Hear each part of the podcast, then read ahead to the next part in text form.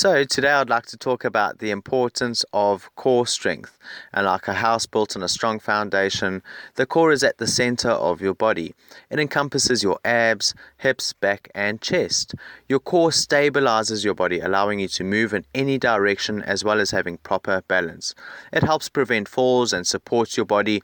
So, having a strong core is beneficial to everyone because it allows your body to function properly. Performing core exercises trains the muscles in your pelvis, lower back, hips, and abdomen to all work together.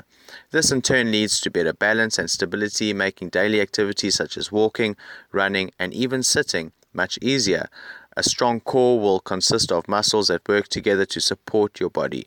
This will in turn make you less susceptible to injuries, keeping your body aligned and minimizing strain on your muscles and joints. And so, a body that is in alignment and upright will make you less prone to having back pain. A person's core is at the center of the body, which supports your entire body, especially the neck and back. If a core is not strengthened, then other structures of your back will have to work harder to support the body.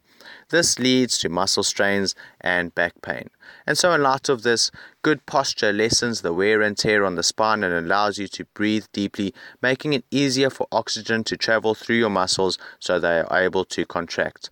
An upright posture can help you survive sitting and standing for long periods of time. It is important to have a strong core because it keeps your body aligned, as I mentioned, eliminates back pain, and increases your overall exercise output.